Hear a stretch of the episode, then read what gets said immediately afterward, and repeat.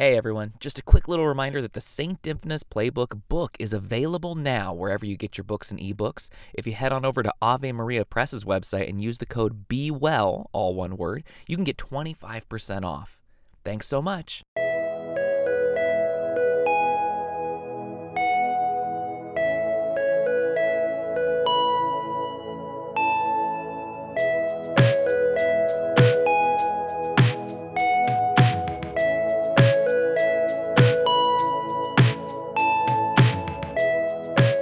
Servant of God, Sister Thea Bowman once said, I find that when I'm working with people, I feel better. A kind of strength and energy comes with that.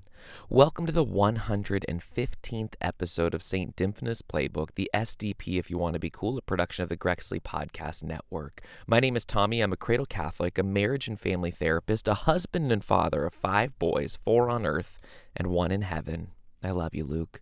And I'm here to fill the void of Catholic conversations about mental health because I want us all to know the power of reaching out and building community with our sisters and brothers. It can bring healing not only to them, but to us as well. We like to kick it off around here with a quick refresh of our notifications. It's time for St. Dymphna's Mentions.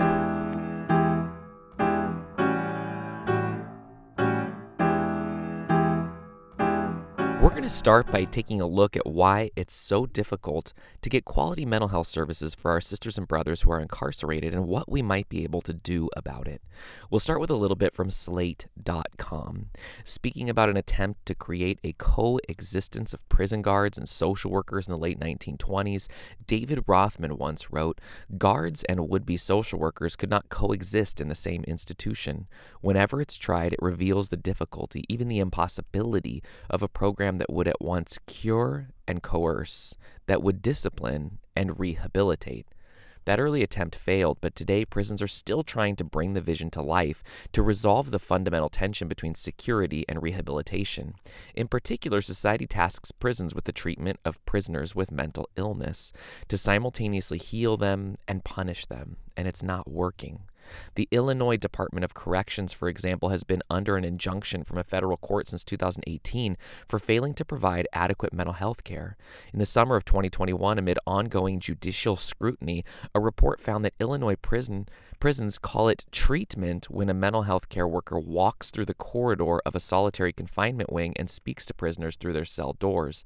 Mentally ill prisoners in solitary are also allotted one 15 to 30 minute session with a mental health care worker every 30 to 60 days. In 2015, Oregon's prison system was lacking mentally ill prisoners. Oh, I'm sorry, locking mentally ill prisoners in their cells for 23 hours a day. In January 2021, after investigations and outside intervention, a report found that Oregon still locked some mentally ill prisoners alone in their cells for 21 hours a day. That's just shy of the UN's definition of torture, which is 22 hours of solitary confinement per day.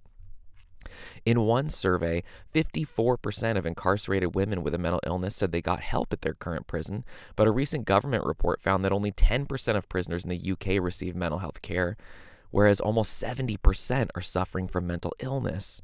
Prison, as a rule, harms incarcerated people's mental health. Prisoners are separated from their loved ones. They have no privacy. There's constant noise. They are frequently assaulted by fellow prisoners and staff. They have no control over their lives. Many people in prison were already mentally ill before their incarceration, but the experience tends to worsen their pre existing conditions and saddle them with new ones. Research has found that incarceration ratchets up a person's odds of developing post traumatic stress disorder, bipolar disorder, and major depression. So, back to me, this all points to the truth of how crucial it is for us to speak out against the harm being done to our incarcerated sisters and brothers, especially those with mental illness, and to work toward advocating for other approaches to helping those who find themselves in the legal system mental health courts, more resources in the community to help those in need, and places for people to go to receive mental health treatment quickly and effectively are all essential and yet so rare. Let's be the voice of our church and ensure that Catholics lead the way in fighting for reform to help those in need. So, each episode, I'm going to introduce you to a saint who can help us along our journey with mental health and wellness as Catholics. It's called Friend Request. And today, I'm going to introduce you to Saint Joseph of Leonessa.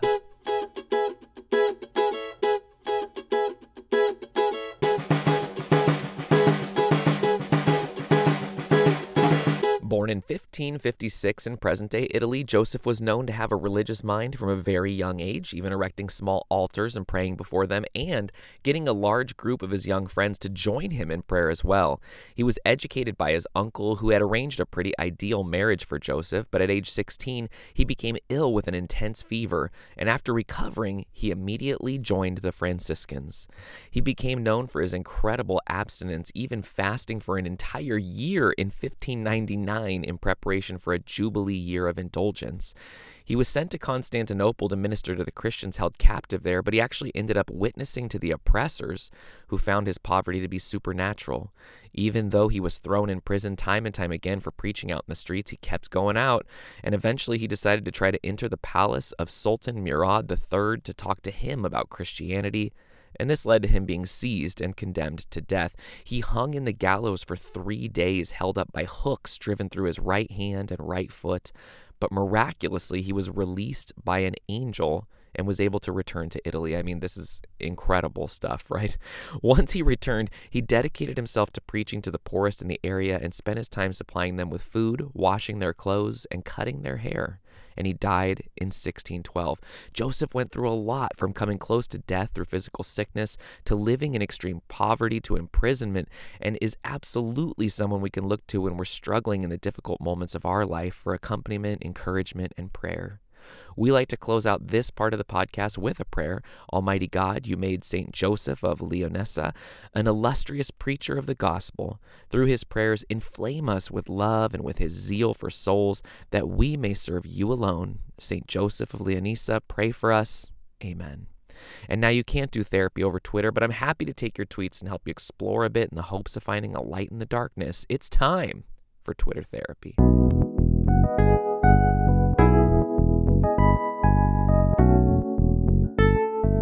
Sonia gets us started. Could you talk about dealing with generational trauma and how to encourage family members to seek out therapy? Let's get started by praying for everyone living with intergenerational trauma, for healing, and for access to compassionate care that leads to wellness. Our Father, who art in heaven, hallowed be thy name.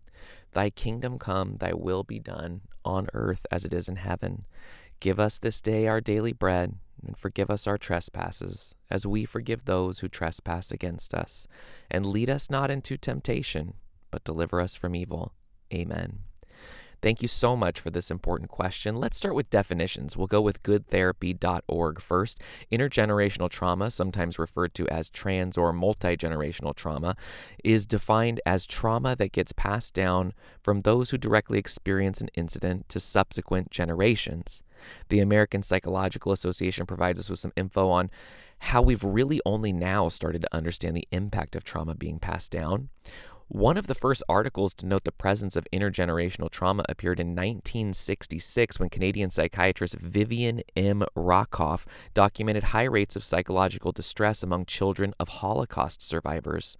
Since then, researchers have been assessing anxiety, depression, and PTSD in trauma survivors and their progeny, with Holocaust survivors and their children the most widely studied uh, over the longest period of time. Most of these studies have found atypically high rates of these disorders. So, back to me, thanks be to God, as you hinted at in your question, there is hope for those of us experiencing this kind of trauma, and it comes in the form of family systems therapy. Boston University shares how the cycle can be broken. Treatment for breaking the cycle can be as simple as educating the public to understand the way their trauma, past or present, affects their families, but also ranging from training, being able to, uh, being available to frontline professionals to help them while dealing with traumatized members of the community. More formally, it's important to utilize family systems approaches to dealing with and preventing intergenerational trauma. In this form of therapy, the focus is on the self. IFS was developed by Dr. Richard Schwartz when he realized that there were significant connections that his clients made between external family systems and internal self self talk. He began to identify specific parts of the self and determine that they all had value and could learn to work together rather than against each other. Additionally, within the family systems approach, therapists are able to redirect and help heal pain from intergenerational trauma by utilizing four strategies use of culture informed treatment, interruption of unhealthy family communication patterns, giving trauma a voice within the family, and helping parents offer children the permission to process the trauma in a way that makes sense to them. Back to me.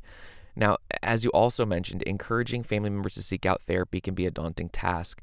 But as always, I would encourage checking out NAMI.org, N A M I.org, the National Alliance on Mental Illness, as they provide tons of great advice for helping resistant family members be more open to treatment. Of course, asking how best to support a loved one, leading by example, like getting help yourself, and being willing to get the hard work of getting connected uh, to treatment all done, like with them, helping them do that, are all great places to start. Sister Anonymous is up next. I've been a religious sister for 14 years. I take medication for generalized anxiety disorder and have sought therapy in different seasons when it was necessary. I feel open and comfortable to sharing this with a few close friends who understand me within and outside of my community, but there's still a stigma about mental health issues within our community. What are some tips for promoting discussion among this small community of 30, ranging from ages 30 to 90? Let's start in prayer for Sister Anonymous and for all religious that the stigma associated with mental illness may be rooted out and that they may find an openness and a supportive community within their communities. Hail Mary, full of grace, the Lord is with thee. Blessed art thou amongst women, and blessed is the fruit of thy womb, Jesus. Holy Mary, Mother of God, pray for us sinners now and at the hour of our death. Amen. First off, I just want to say how incredible it is that you've reached out for help, found it, and are open to talking about your mental health with those you feel safe with. It's such an incredible witness. And the fact that you're looking for ways to bring these discussions more out into the general community, it's just wonderful.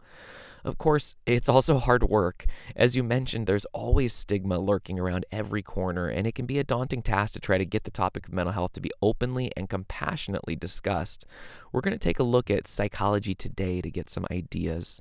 Whatever the role is that you hold in your community, the following are four strategies to increase your comfort and effectiveness when discussing mental health.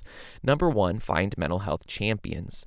Having an individual willing to disclose their own experience with mental illness and recovery can open up dialogue, change perceptions, and create comfort faster than any other kind of educational program.